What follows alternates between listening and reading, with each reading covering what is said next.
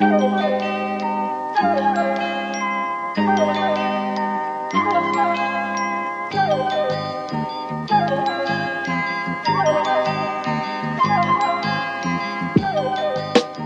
and welcome back to the free one. It's, It's the, the free, free one.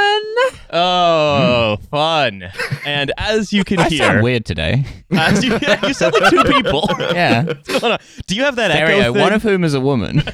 um, In every man are two wolves, one of whom is a woman. uh, it's it's it's Riley, and I am, of course, here with uh, Commander Milo Edwards and That's Commander Alice Caldwell Kelly. Yep. Outranked by Admiral Devon. Yep. That's right. and Hate to see it. we are very pleased to be joined by Commander Maddie Lubchansky of uh, the Nib and also of our friend.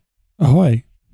And Permission to come Yeah. aboard the podcast. Yeah. Can I? Yeah. Uh, What's great is that you were going to say ahoy anyway, and that intro just happened to Yeah. play into it. that's actually And- true. Yeah. we are also we are also uh, very pleased to be joined by uh, actress commander Abigail Thorne of Philosophy Tube and Kill James Bond. Maddie, Abby, how's it going? Very well, thank you. Delighted to be here. Pretty okay. I'm excited. America's opening Guantanamo 2 soon. So Ah. it's really just the Ah. vibes here are great. Ah. Yeah. What? Who's- Electric boogaloo. Yeah, So what's by it electric, we mean the current through your testicles. Yeah, what's that's what we're saying. You know, they say, "Oh, America doesn't build things anymore," but here it is making a sequel to one of the worst things it's ever done. I mean, they are offshoring it though. yeah, there you go. That's right. Uh, at You least see, they're the not thing is- automating it. And, and the, the thing is, they're not doing what uh, my old lecturer on negotiations would have called increasing the size of the pie before dividing it. They want to build another torture camp. Why don't they just put people in it voluntarily? Why don't they build a torture Yeah, camp me. for Alice? Yeah, that's right. Ah, you both went there at the same time. Look, we got a packed show for you today. Um, so I'm just gonna dive right into the startup. It's called Helbiz. Come on. Mm. yes. Fuck off. Get out of here. It's called Coming at you from the hell business. Hell Helbiz. biz. Hell biz. one L. I'm Rich Lather. one L in Helbiz. Uh, I'm gonna It's throw it's to run here Maddie, B. please. Elzebub, it says. um, oh yeah. the Hell Biz. It's Hell Business. Um, oh God. Hell Biz. It is it is it a sort of Biz. like electronic Bible that helps you? It is electronic. Mm. Uh, it's Mm. nothing Is to do with hell. Is it a podcast about how if we don't do fully automated luxury communism, the future is and will be hell? uh, Just cutting room floor TF yeah. names. No, it's not. Uh, it's not. It's not a podcast. Mm. It does have to do with an electronic. It's, Abby, It's the unlikely fusion of it the is an unlikely Hellenic fusion. of the Hellenic and Byzantine empires. Ooh. Oh. Okay, it is an unlikely fusion, and it does have a lot to do with electronics. Milo, Byzantine before we go Empire was, into was quite Hellenic, I would say, in its in its Thank outlook. you, I- classicist I, Milo. I hate it. I hate it, but it just comes out of me. Oh, I'm sure it just I get does. I get no pleasure from it. Yep, but, yep. uh, of course, I'm sure it just comes out of you involuntarily to remind us all that you know a lot about the ancient wa- world. Yeah, it was like that time when someone was trying to have a go about a white woman being cast as Cleopatra, and someone was like, "She was white. She was Greek. She wasn't Egyptian. She was just she just ruled Egypt." Helbiz. Yeah, uh, Helbiz. Uh, uh, I think it's an app that helps you order Hellman's mustard. Ooh. That is Wait, ma- closer to the truth not mustard. They don't make than mustard. anyone anything anyone has said. Oh. It is an app. I don't like that. I is don't know Cool how why there's so five stupid. mustards in my Helbiz order, but none of them go Yeah. with my sandwich. Normal world. App of unlikely fusion. It's an app of unlikely Maybe unlikely those are my fusions. dipping mayonnaises. It's to do with electronics, and you Mhm. can use it to procure mustard. But the mustard Ah. will come atop something else usually. I don't think you can just buy But straight it's to do mustard. with electronics, so I'm like ordering a phone with mustard on it. Is it like another Jokr Gorillas grocery thing? Yeah, All the right, guys from Gorillas are also Yeah. still on the call. Yeah. The gorilla All right, joker. all right, all right. okay, okay. I'm gonna give you. I'm gonna give you their their uh their their log A really rhyme. twisted ape. Taking ideas. yeah, the Taking the ideas. twisted tea flavor is just ape, just ape flavor. no, I've got these scars for banana, probably. Uh, here, quote. Taking ideas and making them into reality is our strength at Helbiz. Um, That's just anything. th- yeah, any that's, just, that's company. just doing stuff. That's like having a wank is doing that, technically. Also, this is just more evidence that it's Satan. It's like, oh, well, you could have a wish, But at what price? Mm. You don't pay with money on the app. Here It's- at Helbiz. it's- Just say you a pay with startup. bananas. It's a startup that teaches you to make fantastic Delta blues music, but at the cost of your Yeah. soul. It Mm. summons the something wicked this way comes carnival to your town. Oh. Yeah. It's just Mephistopheles with an app. So here's the thing Helbiz is a global leader in micromobility services. So it helps you move a really small distance. So it gives three connected vehicles, but one electric experience. It's a scooter startup, basically. One of these other scooter Right. startups. Okay. Oh wait, wait, wait! Um, but it interacts. So like, I can ride my electric scooter into the back of an electric car that then drives into the back of an electric truck. Oh, it's Thunderbirds. That would be much cooler. if, if it would be much cooler than what it it's is. like no, it's just intermodal. three. intermodal. Yeah, yeah. It's three slightly different kinds of scooter, No. but it's gotten incredibly out of hand in other ways. I never Okay. get Um, anything cool. Sorry. Uh, you should. We should start a, a show where we review fun technology. I know. uh, See, I've never loved anything more than Alice's interest. It's like horrible sex stuff, Yep. cute little dainty modes of Yep. transport, uh, Badges. uniforms. Yep. Yeah. Yep. I'm I'm a land of contrasts. I contain multitudes. uh, Helbiz is a leader in micromobility services. Launched in 2015 and headquartered in New York City, the company offers a diverse fleet of vehicles, including e-scooters, e-bikes, and e-mopeds. Um, Okay. All on one All convenient, popular in Yorkshire. user-friendly platform. Wait, those are all the same thing. Uh, that's true. Helbiz uses a customized proprietary fleet management platform, AI, and environmental mapping to Very nice. optimize optimize operations and business So sustainability. it has an app. That's what they're saying. Well, what it and then they, in fact, just today they've Mm. anno- announced a partnership with an AI company where basically, Ah. as soon as you're done riding the scooter, you have to take a picture of a scooter, and then an AI tells you if you've parked it. Um, oh, amazing! That's going to work so well. It's going to work so well. It's not going to frustrate anyone. No, I mean, the good Not news is you will be able to defeat this by parking it wherever the fuck you want, drawing a chalk circle around it and writing parking space in that circle. Mm. yeah. and That's genius. it also the AI will automatically control the speed of the thing based on what kind of road you're on. Great. Fantastic. So that, you that could won't you go could wrong. take a wrong turn. So you're too trying fast. to like get away from a pursuer, and the AI is like, "I'm sorry, but based on the road surface, you can't. You're not allowed to go any faster." than Agent 47, Hmm. your target is taking an e-scooter. It would be a shame if someone were to increase they the minimum died. speed Well to 600 miles an hour. yeah, well done, Agent Forty Seven. they died by themselves. um, Mm. so it's and you also have to take a selfie when you get on to show it you're wearing a helmet. while you're driving. Uh-huh. Amazing. Yeah, so you have to wear a helmet, take a selfie, then it's like, okay, you're wearing a selfie, you can get on. Then it's like, but if you go onto a side street, we'll automatically slow you down. This company's like, Yeah. we're not interested in Sikhs. No. Fuck them. They're not using this ever. They're not using our service. We don't like them. We don't care for them. Get rid of them. Yeah, but so look, so far, right?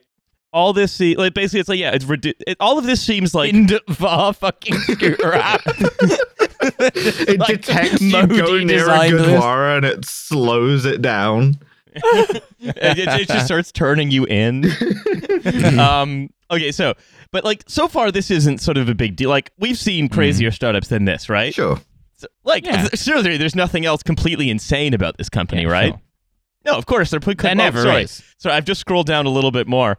Um, Helbiz has announced that it's expanding. It's it's now an urban lifestyle company, Hmm. and the scooter Uh, Mm. the scooter firm is now going to include live streaming services, food delivery, financial services, and more. Oh, so it's run by like a Chet Hanks type guy.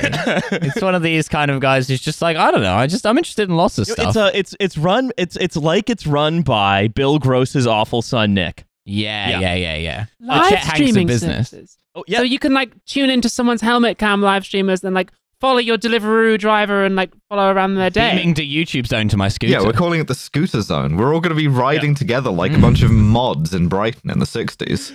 unfortunately, um, the scooter company has partnered with Amazon to be the exclusive deliver uh, the exclusive distributor of Italian football, like the lower league worldwide. It, it, what? what? What? Surely that gives him an unfair advantage if if the Italian team are all on scooters. well, no, the they gonna- scooters are AI controlled, so they don't So work. you're very telling well. me that my beloved Livorno has been bought out by a fucking scooter company run by uh, Bill Gross's idiot son, effectively.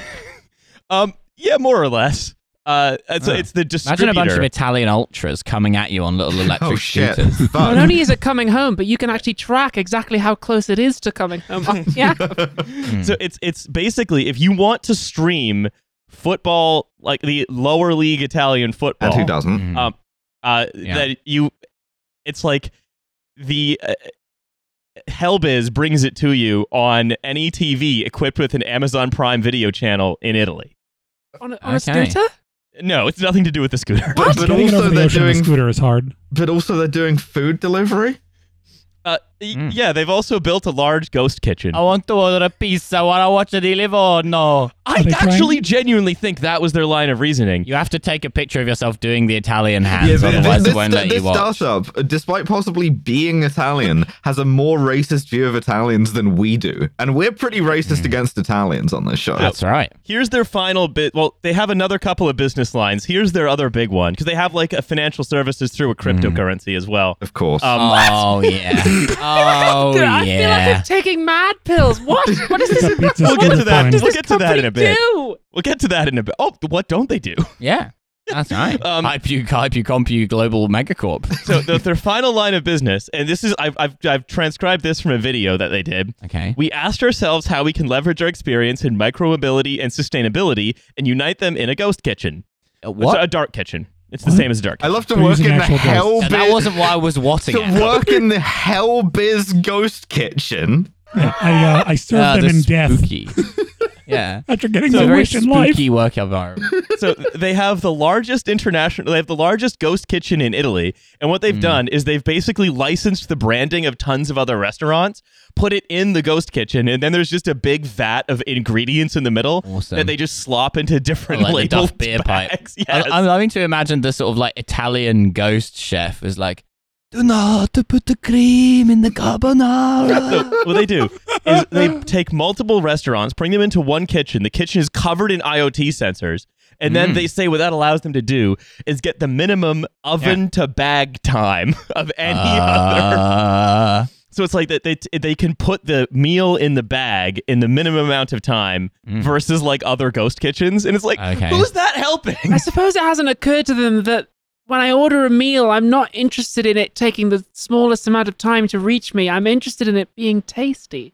Well, I- Mm. I'm sure Internet of Things sensors could help us with that. Yeah. I hate Um, it when I um I wish for uh, w- wealth beyond imagining, and then in death I am forced to be whipped by the devil for my oven to bag time. mm, So, right. shouldn't have gone into the worked on oven to bag time. Yeah. Mm. so in in 2017, this is from uh, CoinDesk. Uh, in the midst of the ICO boom, Salvatore Palella, who's the uh, CEO, Yeah. began promoting Swedish guy. Helbiz Coin and its associated blockchain platform as a peer-to-peer solution to reinvent the ride-sharing economy. This is just words. They're Yeah. just they're just saying words. They put two dictionaries in the Large Hadron Collider, and it came out with this fucking startup. Oh yeah. Capitalizing on the mania over the crowd-sharing business and crypto, Palella raised nearly 40 million from small investors. Yeah, we've replaced Uh, the he- Large Hadron Collider with a small moped collider. Mm. Were these small investors children? Is that why they invested in it? Well, I, I think I, I think someone who In buys Italia, you're never too young. someone who buys uh, a like uh, a, a token from a delivery company, I think is legally a child. Yes. Um, Lobistics coin. so this was this was but then they were sued because the coin didn't do anything. Ah. Obviously, hate it when that happens. um, and the. The 62 page court document they were served with outlined several supposed instances of so- false advertising, deceptive statements, as well as the expropriation of investor money to fund the CEO's lavish lifestyle. Listen, is it a crime to defraud your investors? And is it a crime to lie about your product that you're selling to everyone? Because if that's Well, if- a crime, then we got to put the whole economy in jail, man. so Mm. Th- these these include a, a non-existent partnership with Alibaba, as well as plans for quote a flying Helbiz drone taxi that would revolutionize urban travel. awesome. What? Have they just been stealing bits from us? I think so. I think they're just like they were just like, yeah, our, our startup does everything that these these people have ever talked Yeah, about. just, this guy has been having his business ideas from looking at Trash Future shirts. He's uh, just yes anding uh, what- constantly. He's uh, like, yes, and also we do crypto, and also we're a scooter company, and we bought an Italian football team, and we do live streaming. At one point, Listen, we see, hear, and respect people with ADHD on the Trash Future podcast. I, uh, at one, Ri- at one point, You have the to, vision Riley, you have involved to tell crowd. Sorry, go ahead, Maddie. I was gonna say, uh, just uh, you have to tell us if you're the CEO. You have to right now. At one point, Legally. at one point, the- Otherwise, it's entrapment. at one point, the vision Podcast involved entrapment. crowdsourced yachts and private jets. Uh, I mean, I'll now list just another of their partnerships and events. Um, so the only They- place it can go from here is Epstein shit. The only way it can impress me no, more. no, it's stupider. Oh. Um, in 2019, they tried to do a fashion runway show with electric scooters. What, ha- ha- Awesome. What? How many models died? Not enough. um, the uh, in in in 2019, uh, the New York City E E Prix. Uh, uh, they announced a partnership with Helbiz, where they Helbiz allowed New Yorkers to ride a little circular track near the track where like the E, e the Formula E tra- The cars E- were racing. E E E Yeah. E E. E- Um, they also have partnered with the governor, with the um, government of Antigua and Barbuda to operate a pilot of drone taxis, which I don't think have taken off. no, Um, literally. They also na- they renamed their one of their e-bikes Greta to honor Greta Thunberg, presented on the green carpet of the final ceremony of the Milan Fashion Week. Um, You know, Greta, you're actually older than many of our investors and some of my girlfriends. also, they were one of the corporate sponsors of the Biden-Harris inauguration. Oh my god! Just a bunch of Secret Service agents riding next to the limo on little scooters. Uh, they This all, company's giving me a headache. yeah. Um, this Hmm. company, Just pick one thing. this company actually is uh, I, it's it's a psychic attack that I'm doing. Hmm. Uh, they also have partnered with Vox Media to create an experiential tourism. What? Uh, yeah, Uh. uh, company. Um, Listening to this is kind of experiential tourism Yeah. of a certain kind. uh, it's so around Rome, basically. Vox and Helbiz can rent you a scooter. Right. Um, also, they claim to have joined forces with Alipay to offer a safe and convenient mobility service for tourism, but at the same time have like alleged to have claimed a false partnership with Alibaba in the past. They also have worked with Miami Football Club, um, and they're going to sponsor the Miami Football Club match kits. And finally, as we said, they've now acquired the rights to broadcast uh, Italian football This around was the world like via Amazon. this was like getting stun locked, right? Like I, Yeah. I, I feel hit as you if all with a I'm being like juggled. Yes, I. What? Being shuggled. Yeah. What? What They- did they? What? I mean, They're going to advertise match. what on the Miami Football Club kit? So they're just going to put their name on there and It's be gonna be "Just Google really, this. really like- small font. They're just gonna list Yeah. everything. if you want literally anything, contact us. and you won't get it, but we notionally offer it. Yeah, Yeah. it- this is the like we know a guy, but also he doesn't work startup. It's like this is like that tweet about the founder of Yamaha being like, "Well, time to start a saxophone and motor scooter company," but just like more more than he could ever have imagined. I mean, I, I live in the former company town of Steinway Pianos and Streetcars. Hmm. So yeah. Um, but the uh, yeah, I mean, this tracks entirely with if you've ever met someone from Miami, they're all just kind of like this. It's like a very loud shirt and like a bl- still wearing a Bluetooth headset thing, and just uh, has like seven businesses, and they're like, I'm a brand ambassador and a content creator, and I've got a company that uh, sells a scooters through your television. Mr. Worldwide. Yeah. anyway, that's uh, that's Helbiz. Uh, so I'm ready to invest. I just don't was know what to Helbiz? That's all of that. We begin every meeting with Dale. it's an opportunity, Abby. It's an opportunity for Mm. you to be all that you can be. It's the army, also. I, I feel like the James Bond guy who like reacts to things by taking a big look at the bottle he's drinking from right now. Mm. I'm just like, what? Yeah.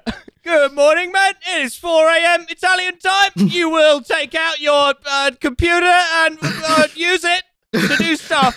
Do whatever you want. Uh, pretty much anything co- comprises your duties, so get on it. Buongiorno, ragazzi. Yeah. All right. All right. That's that's Helbiz. That's Helbiz. Oh, Jonah! shall we? Shall we discuss the continuing set of overlapping crises that continue to No, beset no, this I want, cursed I want island? six to seven Or more help. minutes of Italian Foreign Legion bits. Great, cool. Oh, fantastic. Uh, we'll put them in in post. In the meantime, uh, t- can we talk about the damn gas? The damn, Gas. ga- which one? Natural gas. natural gas or CO two? Because we're having different crises at once. We're having different related gas crises. Uh, we, we're running Yeah, out of corner this? My gas damn to watch. intestines. gas, gas, or gas. We don't have any of them. That's what my bumper sticker says. what is this? My damn intestines, referring to, of course, IBS. flatulence. IBS. Yeah. I Mm. love that Britain is experiencing a shortage of CO2. I just, mm, yeah. that it's beautiful the irony that even as the climate reaper is poised to cut our legs from under us, we are also experiencing a shortage of CO2 because we got Hmm. too much, but it's in the wrong place. Excess and dearth at the same time. Yeah, it's, Ah. it's so great that so much of like our food and drink supply depends on one thing that we produce in fertilizer factories by Mm. accident. And as a consequence of natural gas prices going up, it's not economic to produce that anymore. And so Mm. the government have had to bribe one of these American fertilizer firms to restart production. They won't say how much they paid them, which means that, and they they say they won't do it for anyone else, which means they gave them absolutely fucking everything. Which means the government and I are as one on this. We both believe that the second that we cannot get Coke Zero or Pepsi Max on the shelves, it's fucking over. It's the October Revolution instantly. the next hmm. day, people are setting police vans on fire. So let, let's talk about Yeah. what's actually happening here, right? So uh, there is a, a sort of much much discussed uh, natural gas shortage in the UK, and I'm sure it will, Mm. by the time this comes out, another shortage will have reared its head. Yeah. Um, because uh, after Yeah. the con- long the long tail consequence of Thatcherism is that our economy is actually ninety percent comprised of monkeys' paw. well, it's mostly helbiz stuff. Yeah. Yeah. Yeah. Mm. The entire economy is run by one business it's mostly Yeah. who don't work. And then you the find for some reason that Helbiz requires 600 tons of natural gas a day. Otherwise, it stops Cox, working. local Italian restaurateur. Okay, so what happened basically, right, is that as a, as a result of like a bunch of factors coming into play sort of at Oh, once, I one of which when a being, bunch of factors come Yeah. into play at once. One of them is just the fact that there are still no lorry drivers. Uh, the other one is that most of the natural gas plants in Russia all underwent maintenance at once.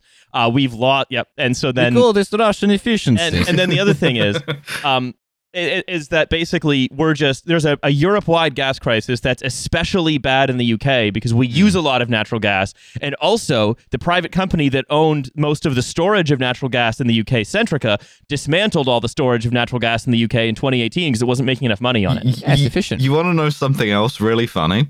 So, Yes. a lot of the reason why we need natural gas is for power generation, right?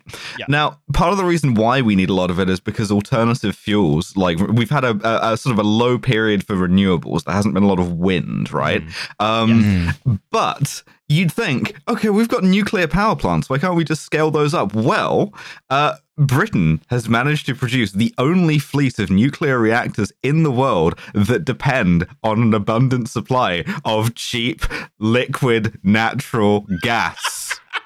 What? Why? We- What? Yes. We, our you British, got a rip starter. British nuclear reactors depend on natural gas as a coolant.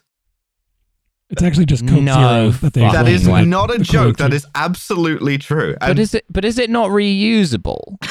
no, but apparently not Because it enough. heats up. Fucking hell! Oh, yeah. Can't we just put anything else cold in there? No, it's, it's British. We gotta, we we gotta natural put gas. all of the flat coke that we now have through the nuclear reactor. Yeah. Ben and Jerry's. I don't Everyone know. on the nuclear reactor forums is arguing about what coolant you can put in there. yeah, but I, I think no, don't put anything in there. It's not BMW on a bottle, mate. so. I, I think what's worth what's worth sort of discussing about this, right, is um, several things. Mhm. So uh, number one, Number there's one, we should build more nuclear power plants. We shouldn't build them wrong as a joke on purpose. Monkey's paw. Everything is monkey's paw. right. So Let's just say it doesn't burn natural gas. and if, if anything, it does the opposite. It requires it to be cool. Mm, that's all right. Uh, so Mm. one of the let, let's sort of organize our thinking here, right? Is uh, the the the what's happened is that the there's an energy price cap, which Mm. means that if you're on sort of certain kinds of default tariff, which many people are, um, there is a maximum amount of uh, there's a maximum amount of money you can pay per year for your energy, which means it can only go Mm. up by certain amounts. Um, and- and but also we have a private energy market because British Gas was sort of created by Thatcher in the 80s and then sort of Mm. spun out into uh, a big six group of companies that uh, about 10 years ago were found to have cartelized and controlled pricing, Huh. obviously. Yeah. Yeah. Oh. Right? So our solution, and the other thing is, but though, in a way that was good for the consumer uh, because it was privatized. well, what we did was we decided how we were going to fight that was more competition. Ah. So there's a little bit of just there's a little bit of, of sort of uh, a difference in sort of a big power company Mhm. which has enough money and resources that it can hedge what prices. Basically, they don't have to buy energy on what's called the spot market, which is buying energy today for the price that it is today. yeah. They can buy energy on the futures market, which basically means they can smooth their prices. They buy some Mhm. energy spot, some energy futures, and so the average price remains pretty consistent because they've hedged. So However, they're paying because you. Uh, they're paying you Tuesday for a hamburger today at all times. That's the. Hmm. That's the. Oh, okay, but like that's right, that's pretty that's pretty normal behavior. sure. Um, and that but to fix that, the He problem was they were cartelized. so to fix that, the UK government was like, we need way more competition, and so a bunch of tiny energy We providers. need Italians who make scooters to enter the energy market, So a paying for your power with Dogecoin. But the other thing, right, is that these energy these are they don't generate any power. They just Hmm. resell it. Like, yeah, they're just call centers and billing departments. They have no relationship with power generation at all. No. Yeah. Nothing. the most British thing imaginable. Of course. And so we've created another generation of, of retail of resellers, all of whom are quite small, and they're trying to undercut the big six uh, by Mm. charging low, by charging a small amount of money. Yeah, or like appealing to like cheaper. niche markets like People's Energy, which was going to sell you like Mm. uh, sort of like on a co-op basis, or like energy that was going to Mm. be in- exclusively like from renewables or green energy or whatever. But crucially, a lot of these small providers uh, either didn't or didn't hedge, didn't hedge at all, or didn't hedge enough, which means all of them have now gone out of business because they can't exist with the price cap. Yeah. So it means that it seems like the the and on top of all of this, uh, labor has said they abs- abs- in in the middle of this ongoing crisis. That means where the business secretary is saying we promise you won't have to you won't have to turn out your lights in the winter, right? Which means there's a very good chance you may have to do that. Hmm. In the middle of all of this, labor is still committed to not ever bringing any of this back into national control. almost Mm. as if private property and free markets have some kind of tendency or like for, for things to move towards what you might like a Um, situation in which one person owns everything I wouldn't. Ah, wo- it's I wouldn't. I wouldn't Some worry kind of about board it. game? Wouldn't worry Like a- about like it if a I was you. like Yeah, a man Clue. with a mustache and a top hat is Yeah, like Scrabble. grinning and looking at me. Scrabble. A tendency towards Scrabble, So, yeah. yeah, a tendency to Scrabble. Um, what's really Yeah, funny is tendency towards cranium. As, as part of what my general bit of the funniest possible outcome is the UK moves to a planned economy under the Tories while they're constantly bleating about how they don't want to do a planned economy, but they have to. Uh, w- Yeah. th- Boris Johnson like- has to start wearing uniforms with loads of medals and like, I don't know how this keeps happening. the, the, the last the last safety net and the thing that will inadvertently turn the, the Tories into Leninists, right, is um, oh, you end up with like a, a buyer of last resort, and then you end up with the possibility of an administrator where the government just sort of temporarily nationalizes the energy sector, runs it centrally, and then pinky promises to give it all back when they're done, when it works But the way again. that they'll do it because they're the Tories is they will appoint someone incompetent. So they will give it to Helbiz and Helbiz will fuck Hmm. it up. Mm. Matt Hancock back in the cabinet Oh, finally. I'll take it. In charge of the energy. Matt I'll take it. Hancock redemption it. arc, yes. yeah. So basically, the other th- so what was revealed, right, is that in order to solve the problem of the energy cartel, we Mm. created a bunch of businesses that folded as soon as there was a crisis. Great. Uh, and it was now been revealed by the energy regulator Ofgem uh, that uh, 70% of energy retailers are loss making. But they're loss making on uh, somehow they are loss making on a rent seeking activity for which they just have to bill people. Yeah. All they have to do is buy something at one price and sell it for slightly more. well, and it's a commodity that everyone needs. Wh- When the government have gone, yeah, part of the reason why we don't want to bail out these companies is because they've been poorly run. They're not wrong about them having been poorly run because they're like their inability to make a profit on this isn't just uh, like inherent to their inability to hedge. It's also that they're very bad at their business. They're running documents down the hallway at the office building using Helbiz scooters, and that's just a lot of overhead. and what but what makes this sort of a, a sort of doubly vexed issue right is that you is that we've basically dismantled everything but the most just in time energy infrastructure possible. Mhm. but also it's like this isn't like right to buy or whatever where uh or, or like sort of cuts to like increasing like taxes or national insurance or whatever. This is stuff that like affects pensioners as well and the tories are much smarter about politics than labor currently. And so Mm. they know that like they can't pull all of the pensioners that vote for them uh, in, put into the cold literally this winter so they're they're faced with fucking a, die. Yeah. they're faced with an actual they're having to govern again And They they, hate hate, it. it. They They, hate hate, doing that, but they're being made to do it. And every time that there's another crisis that's a slightly worse one that requires them to take like the minimum measure they can take, which is the one they always do, the one that kicks the can down the road, gets a little bit more government y. Mm. And so every time they get ratcheted up closer to full Tory Marxism Yeah. It's like when your dad's watching the football and you and your friends are doing something stupid upstairs in the house, and your dad's like, Don't make me come up there. Don't make me govern. I fucking hate that. Everyone hates it when I have to do that. But like the thing is, uh, let's if, thinking about sort of like the Tories are going to Tory, right? They're Yeah. going to try to fix this problem in such a way that they keep their voters uh, as alive as possible as long as they need them, Yeah. and then they're going to try to do it in such a way that like makes one of their friends an enormous amount of money. Of course. Like that's that's sort of table stakes at this point. Like what I find very interesting is that yeah, it's just like it's we are sort of almost like we are in a world where we have to just believe that this is the only way that it's possible to run an energy system is if you have all of these le- layers of sort of constantly failing middlemen Mm. um, between the people who actually need the power and the people who are generating the power. Yeah, it- like it- there's there no other thing be, you can do. There has to be a profit motive involved. You can't run something as Yeah. a public utility. No. It's it's Emperor's new clothes new clothes shit. It's like at what point do you acknowledge that you've tried free markets for what two hundred years and it's a fucking disaster? Yeah. And every time you try and do free markets, this keeps happening. Abby, it sounds like you haven't been googling Venezuela enough. Apparently Hmm. not. and, and also it asks like you know this is uh, if i were uh, say a party in opposition i might Mm. sort of try to ask well what do people actually want from the state because i think what most people actually want from the state um, is they want there there is this great scary world out there Mm. and what most people want from the state is to be protected from the bit of the world they find scary Well, you're And- in luck because Big Keir has written an essay explaining what he thinks Oh. people want from the Oh. state. next bonus episode i'm making you all listen to my selections from it I mean, th- this is the, this is the most Keir Starmer thing ever: is to write homework for fun. Yeah um It's so good. but but like and also, Riley's one of like three people who have read this. I One wanna of read the whom whole is thing. Keir Starmer. 11,500 words, and you're going to make us read it.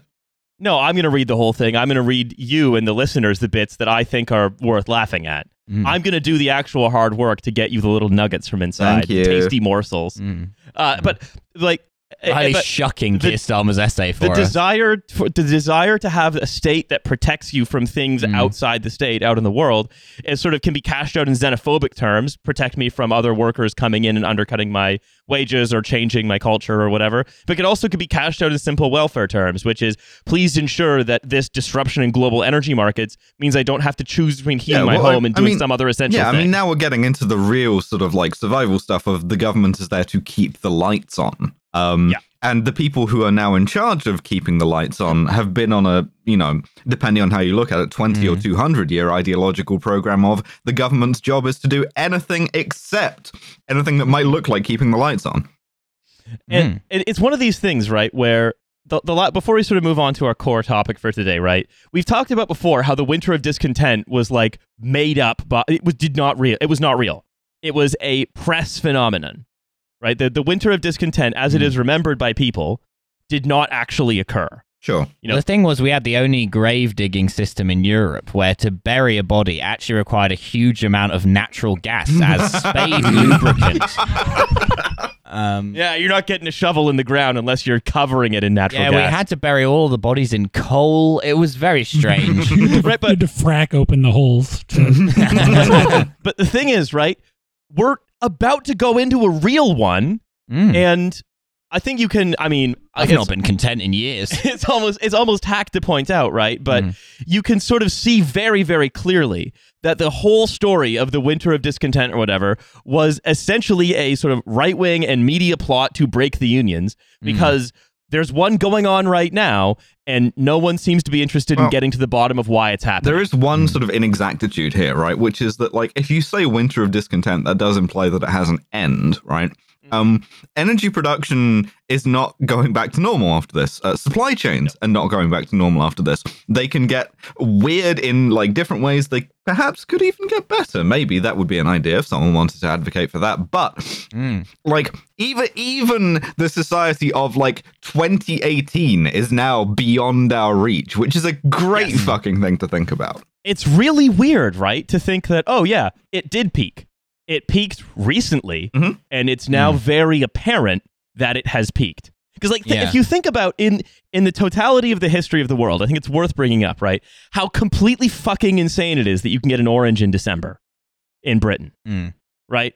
And not, I'm not saying that shouldn't happen. I'm not saying that's bad or we Don't shouldn't. like it. Like me, sk- like me scars even open because of scurvy. Don't like it. There's a door. Simple I- as. and I'm not I'm not just saying oh that's bad and we shouldn't have that. Like no, that's that's good. We can if, if it's something that can be done, it should No, be done. No, it's just that when we were saying that like our modes of production and our modes of logistics were unsustainable, right? What that meant was at some point they will no longer be able to be sustained. This is one of those we weren't points. saying it's unsustainable as in, oh, maybe it's, it's a bit, bit naughty. Shouldn't do that. It's like, actually, you cannot keep doing this. Well, it's, Mhm. I, I also think right the mode of production and the mode uh, the mode of production and the sort of infrastructural thickness required were at odds with one yeah, infrastructure looking dummy thick. The average British podcaster in one week has more access to orders from Burger Cunt at their fingertips than the average medieval peasant. but, but if you think about this, right, the the uh, the point that like, the people sort of organizing most of this, and by the Mm. people organizing it, you're talking about the people actually make taking financial planning decisions, the people Mm. deploying capital, Yeah. right? Because every economy is planned. It's just some some planned economies have people Yeah, who it's got just not economic planners. Yeah, the, the, Yeah, the Bank some- of England, the cabinet. Yes, yeah, yeah. Yeah. Yeah. Well, some, but Elon some Musk. also, you know, uh, some some societies have economic planners called CEOs, Mhm. right? But it's all economic planners. Um, and I think people have forgotten uh, in a few short decades that the sheer totality of infrastructure that was required to like keep this very historically unusual state of affairs afloat, as you say, Milo, like the, the the economic planners have been just removing sticks like a game of kerplunk, and the marble is kerplunking. Yeah, uh, society has a tendency to kerplunk. but We're like, in a kaplunk type and- and- situation. And, the the miracle world, like this miracle world of instant commodity, instant universal Mm. commodity, where the, there's just a pure flatness between something that is easy to make nearby to you and something that's very difficult we and- made our to make. society flat instead of thick. Yeah. I think it's Yeah. important to bear in mind, uh, listeners, that we're not saying, "Oh, it's because you're so decadent," and like you shouldn't That's expect true, your yes. treats in Yeah. in December, you filthy No, little the- boys, these were because the you've options that become were too presented to you, yeah. undisciplined. It's no, Mm. it's because you don't have democratic control of the life that you lead, or the state that you live in, or the economy that you have to live under. Yes. That's why. Mm. Yeah, it's like we had oranges in winter, and and like maybe this year we'll still have oranges in winter, but the continued getting of oranges in winter depends on more democratic And control the of the thing is, economy. you, you- can't be sort of vice and virtue about this, but I think you can say, and this is why I like talking about the CO2 shortage, right?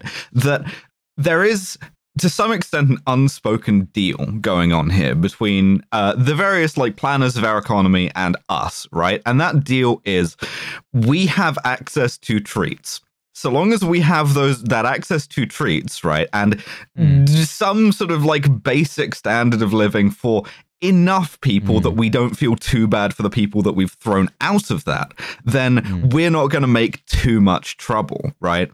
And Mm. that's the real like political risk. That's the thing that if I were in charge, I would be very worried about is taking the fucking Coke Zero away, taking the treats away, Yeah. uh, taking the heating and light away for enough people that it starts to count with the people who had those things normally. Mhm. Yeah. Well, Riley, I guess that if my standard of living is going down, there is probably one thing that could satisfy me, and that's if I can see the state discipline some people I don't like. So, can you offer me some of that? yeah. Why? we don't want to give you that. If I didn't know any better, I'd say you were teeing me up to go into the next segment. I was just No. going to say that in uh, in Britain there are now basically three kinds of people. There are uh, foreigners who we drown in the channel, uh, and there are like uh, people who do Deliveroo and other such things where you know you get paid like four pounds an hour or whatever. And then there's the little birthday boy. Yeah. And if you're lucky, you get to be the little birthday boy. You well, you wear the sailor costume, and the man from Electricité de France or whatever gives you the big lollipop, and you pay the bill, and you're the little birthday boy, and you shouldn't worry and about it. And to it. some extent, this is a birthday boy podcast, right? Like, th- we are all wearing the little sailor suits. It's just that we don't Yeah. want to. We have been We don't have a house, but we do have this lollipop. Yeah, And that's exactly. more than most people get. Exactly. We acknowledge that. Yeah. Uh, but uh, let's let's let's go into our, our third segment, right? Um, because boy, ever since since we last since we last spoke to, to you, Abby, um, uh, and, and since we last spoke to you as well, Maddie, but not about this particular issue. Uh, boy, have things gotten uh, worse. Every time I see you, Riley, you always say that. Mm. Uh, so I'm gonna Maybe start us off. Riley's We, making it happen. Maybe every So time you see we've, that's the uh, we we've talked Mm. about we've talked about this sort of beforehand how we want to organize this discussion because uh, it's obviously it's a very difficult one. one. Yeah, it's the Mm. serious segment. It's a difficult one to have, uh, and I almost I think I want to start with um the the lighter end of it, which is uh, Isabel Oakeshott, a sort of uh, spectator A columnist, woman who loves parking. Yeah. Uh, tweeted, "I'm I'm bored of the trans debate. I wish we could talk about something else." Me Is she too. going for a Twix? Yeah. so am I, babes. Why don't you stop fucking having it? yeah. Uh, so this is the official uh, TF message to any right wing columnist. If you're bored of the trans debate, you can shut the fuck up about it. Yeah. Shut the fuck Just- up, Friday. It's shut the fuck up Yeah. Friday, and it's shut the fuck up from me. It's shut the fuck up from the rest of us. Yeah. It's ironic because it's like it's it's that kind of it's that classic spectator thing where it's like accidentally perceptive, whereby like the elite are so close to realizing that there are like 50 people who admittedly all have newspaper columns, but they are the only 50 people in Britain who really give a shit about transphobia, and everyone else, even like your right wing man on the street, is just like, what what the fuck are they talking about? What about women's toilets? Well, I don't think about that shit. I just want to kill the asylum It- seeker. it- that's exactly right. It's a very like insider opinion, right? It's like uh, all I wanted to do was like defund essential public services, but now my my nice movement is being hijacked by these freak shows. Like go talk to like your average like car dealer and be like, "Hey, what do you think about women won't weeshed?" and see what they say. uh, women women won't weesh. Women won't weesh for better serv- better savings at uh, at, at Lubchansky's Ford outside London. uh, it's saying they won't weesh for better savings. That is Hmm. better Or savings. savings. Mm. We should have a house so- band. We should get a house we band. need, we need a house. I want Paul have one. Shaffer specifically. uh, no, so, um, and I think what we can talk about, right, is that um, there is this, there has been this this movement, I think, in in sort of British transphobia since we last spoke, where I think the political consensus seems to be pretty. It seems to be sort of have moved broader, right? The media Hmm. consensus has sort of stayed where it is, which is this is an elite opinion across kind of the right to the liberal of the political Mm. spectrum. Um, uh, Which in. Britain is the entire political spectrum. generally is most of the political spectrum on offer. Mm. Um, but that it is, it has become, even though the level of media consensus has stayed roughly the same, it has become much more politically acceptable. And that's not to say that the previous la- labor leadership was like great about Oh God, no! uh, trans, right? One of No, Corbyn's no. biggest weakne- weaknesses. but this current one seems to be actively hostile to them. Mhm. effectively. Mm. Because And- once again, because as Hussein would say, were he here, everything is posting. Because MPs have been fucking getting radicalized on Twitter, and that only ever seems to go in one direction. And so mm-hmm. once again, we are mm-hmm. talking about Rosie Duffield doing some fucking posts, and those mm-hmm. posts having immediate real world repercussions. But- Riley's law. I I think it's that's Riley's right. law. Riley's law. Once Yeah. once you start posting transphobia, you never post about anything else. So I think So don't even do it as a bit because you will get sucked in, no matter how ironic you're being. So I, I think like there's there are several layers of, of discussion here, right? There is on the one hand there is the story of one Labor MP Mm. who's someone who has um, had several staffers quit uh, due to alleged transphobia and who sort of herself claims to have a gender critical position Mhm. and says that oh I, I'd love uh, trans people to have rights I just don't think they should be able to act on any of them to like actually live in society right that's one level Yeah, On- well, I mean, let, let, let's uh, let's call things what they are. What she's actually did, she she tweeted about how she wants trans people to have some of our rights under the Equality Act taken away, and she used explicitly transphobic language to do it. Sure. Um, Uh, and th- there's there's this one MP. This MP issue has become a party issue, where the Mhm. Labour Party has, in its infinite wisdom, decided to formally say they support the Equality Act as written, but emphasized that they also support the exclusions of the Equality Act. That is to say, it seems to be what they have said is, uh, correct me if I'm wrong, is we want to. We number one, we don't want to address any of the problems, some of the problems that we've no, talked we, about we before. support we support excluding trans women from women only spaces in specific circumstances. We're not going to say what those circumstances are, Yeah. but what we are going to do is try and wink in both directions at the same time with both eyes. Yeah. he started it. He Keir started it. He was he was a centrist. He sat on the fence. He was just like, well, I welcome transphobes and I welcome the trans people. Yeah. And a debate coming together was let's all just come together. I would, I would encourage the- them both to go further by never talking to me again because I found it very stressful. I'm, I'm yeah. trying to write a very long piece of homework, and I would appreciate it if everyone could stop bothering me by asking me to have an opinion about things. I don't, and that's part of my role as the Labour leader. I don't think anything, and most importantly, more importantly than that, I don't do anything. Lynn, these are trans sex people. um, but I think we can say like there's this is about an individual, it's about a Mm. party, but also it's about Britain, right? Because Abby, as you've said, right, its healthcare system, depending on who you are, its healthcare system doesn't work, its laws aren't applied, its media doesn't tell the truth, and it's incapable of serving the needs of its It's citizens. almost Yeah. like it's not a real country. Britain Mm. isn't real. Yeah, and as I as I said to, to Riley in the notes, uh, this is a little preview of the next episode of Philosophy Tube, by the way, listeners. Um, This reminds me of uh, the French philosopher Etienne Balibar, who was one of the early critics of the European Union in the early 2000s, in particular on the grounds that it was particularly brutal to migrants.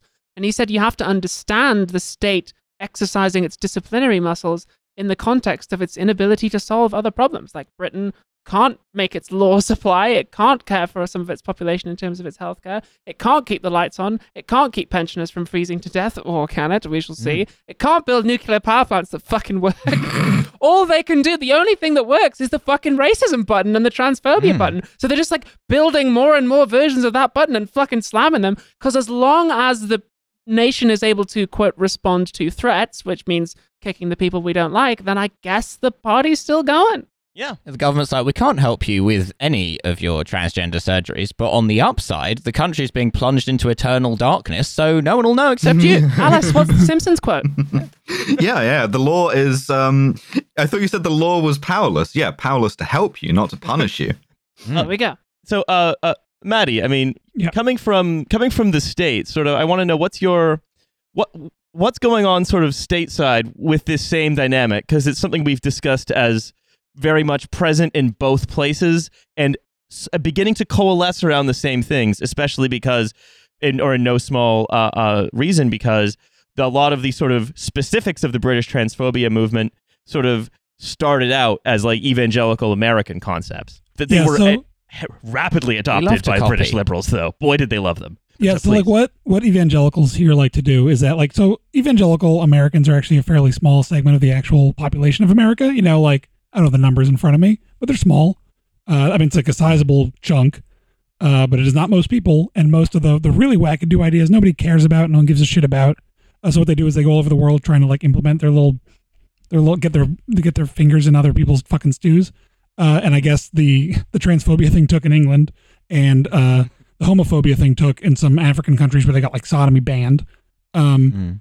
and so, I mean, but I think it's this interesting thing where it's just sort of like accidentally, sort of now, because of the, the transphobia taking hold in specifically like British academia and the media there, there's a lot now of like your American wine moms reading, you know, um, Helen Joyce's book or whatever, and being like, wait a wait a second, now they're sort of like becoming turfed, you know, like in this Mm. way that we didn't They're have it they're getting red pilled.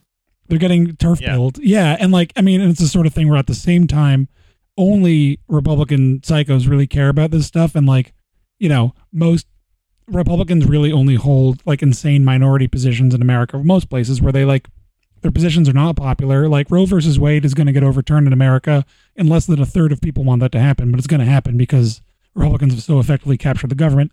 Um, but I was looking before, and it was easier. I was looking at a map of America of like the states that currently have anti-trans legislation Mm. in going through state legislatures, and it was easier to count the states that don't have it, which is Hmm. 13, which means 37 states Mhm. currently have some anti-trans legislation being debated in their uh, legislative bodies. Texas has 41 bills alone, which is a lot of bills. And like mostly in America, it's manifesting as sports stuff Mhm.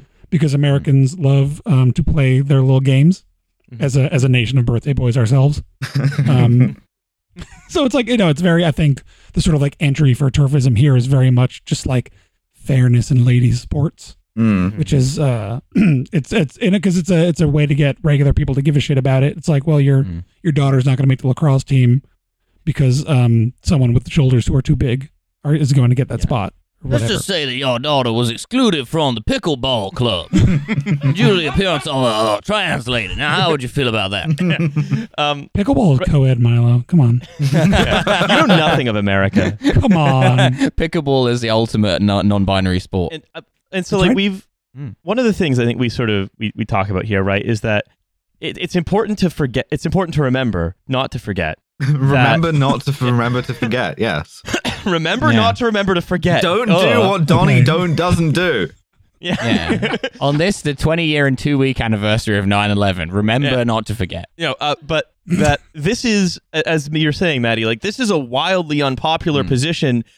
Generally, it's just a very popular elite position because mm-hmm. rather than engage in what you might call the synthesis mode of um of sort of social uh, uh like uh, sub social management, where you say do things, Mm. uh, all they have left is the discipline mode. Well, you That's say we don't have. make Yeah. anything in this But- country anymore, and yet look at all this consent. But then on the other hand, you have the elites who are like, actually, I don't want to be a bathroom cop for the rest of my life. Uh, and this comes in like two flavors, right? There's the Isabel Oakeshott thing of like, this is stopping me from doing more privatization. But there's also the sort of like, let's say the Biden Mark Milley sort of axis, which is like, uh, well, wait a second. This is like gonna impact our whole new Cold War with China thing if we're busy being bathroom cops. You know, what? Why we're depriving ourselves of the defensive value of having Charlotte Clymer in the military, that kind of thing. Mm. it's that the um because it's I think it's also important to remember, right? Is that I think it's it's a popular it is a popular and wrong belief, I think, on the left that things like this are distractions, right? There's it is a popular and wrong belief that things like this are distractions. And um, they're meant to sort of oh they're only sort of taking rights away from trans people because they want to strip essential services from others and i think it's important to th- think especially like as sort of uh, you know, trans and gender nonconforming people generally are like literally currently being monstered as dangers to society, dangers to their critics. Uh, in in the British press, especially, and in America, I'm a That- danger to that critic. that that uh, effectively, um, there's it's not a dist- they're they're just taking away essential services, Yeah, right? it's, It's- it's, it's- just more of the same. It's not a distraction to us, right? And like, th- th- there's also this thing that you see sometimes where trans people will say, like, "Oh, uh, talking about the Equality Act, talking about exceptions to the Equality Act is a distraction from the fact that, say, uh, you know, I, I can't get a, a GIC appointment within five years or whatever." And it's like, well, I disagree with that because I think you have to kind of walk and chew gum at the same time, right? Like the sort of like foundational legal principle of am I allowed to get kicked out of places for being trans? That's not a distraction for me. That is very important for me that that not be a thing. Uh, yeah. So I mean, you could have, you could have, if this was 15 years ago, you could have said the same thing about Islamophobia because there were some Muslim women scholars who who made this point that the state was smashing the Islamophobia button in the absence of really being able to politically solve terrorism in any like real way by addressing the causes that disenfranchise people. Mm. Hmm. Um, so I mean, yeah, I understand the temptation to say, "Oh, this is just a minor issue," but uh, it's not. And uh, Alice, there's something that you've said, which is that y- you are a canary in a coal mine, cheap, cheap, cheap, cheap. cheap, cheap, cheap, cheap. Mm.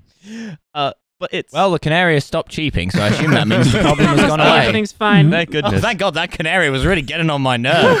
cheeping away. Yeah, then Uh, can we stop strange talking about cheeping. canaries? yeah. So Yeah. I, I I think like what we can, if we want to talk about sort of an example of, uh, you might say the ideological rubber meeting the road, we could go back to um, Rosie Duffield and what she was saying she wants trans women excluded from. When this includes uh, domestic violence refuges, Mhm. single sex wards, school toilets, and women's prisons, because women need to use prison. Yeah, this is this is like be a user of prison. Uh, this is this is Hmm. the part that makes me feel worse about doing any harm reduction is putting my fingers together and being like, please, can you send trans women to women's prisons? That's less bad. Could you do that? Mm. Yeah. It's just like, no, this is still terrible. This is still a, a horrifically violent thing. But it's like, it's sort of an order of magnitude difference mm. between Yeah. women's prison and men's prison. And it's like, mm. I would prefer neither, to be honest. Yeah. All these trans women clamoring to be let into women's prison. I mean, I feel like the prison thing is I mean, definitely is- downstream Yeah. of like if you just legally recognize trans people as the gender that they are identifying as, they'll go to the prison they're supposed to go to. Like, you know, like I, it just doesn't seem like a a real uh, thing that we all need to like coalesce around. Is Oh getting my god, man! Don't even try to make it make sense. Like Well, the, yeah. the NHS would save so much fucking money if they just treated us like everyone Yeah, else. but like, then, but they, they then, won't. right, there would there would be a danger to uh, like cis women in prisons. There wouldn't be, and also nobody who says that has ever cared about violence in prisons, m- women's or men's before. Mm. But there would be, even though there wouldn't be, and so we have to legislate on that basis. So I I think the reason I sort of say that this is kind of the the point where the veil is thinnest on the ideology is that um Well, Je- Th- this Jenny is- Jones, Yeah, the please. fucking uh like um Green Party member of the House of Lords who ran for mayor of London a while back, Hmm. literally was on Twitter saying essentially in the uh the the Speedway voice, why not? Like uh Hmm. surely it's better to have these safeguards than to not have them because just why not? And it's like that's not a good enough reason. Well it's why not? Because we've because we're sort of expanding the number of people.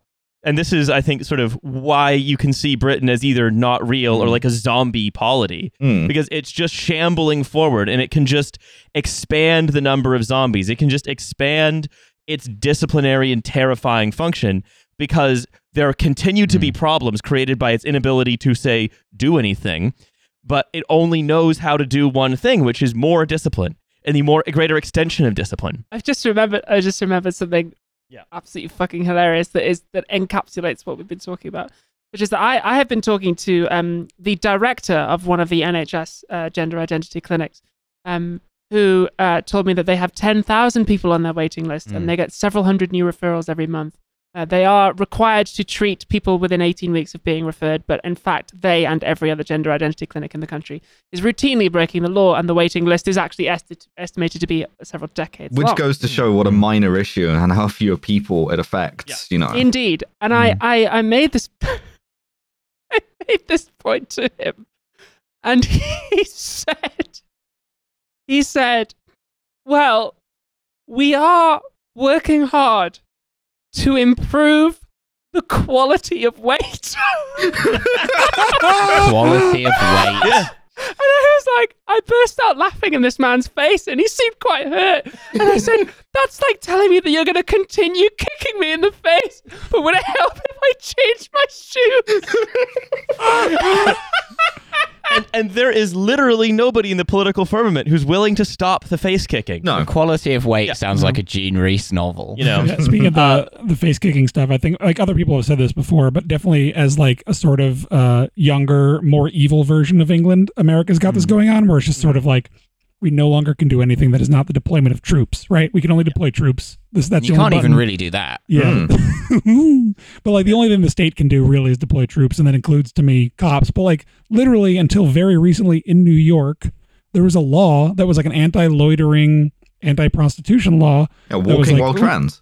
and it was called the Walking While Trans ban, very colloquially, because like it was just a way for police officers to just like harass trans people for standing around, and like that's Doing all some we know how to Jane do. walking. some, some trying to uh, Jane we gotta cle- walking. yeah, we gotta That's clean right. lines. But um, Tish.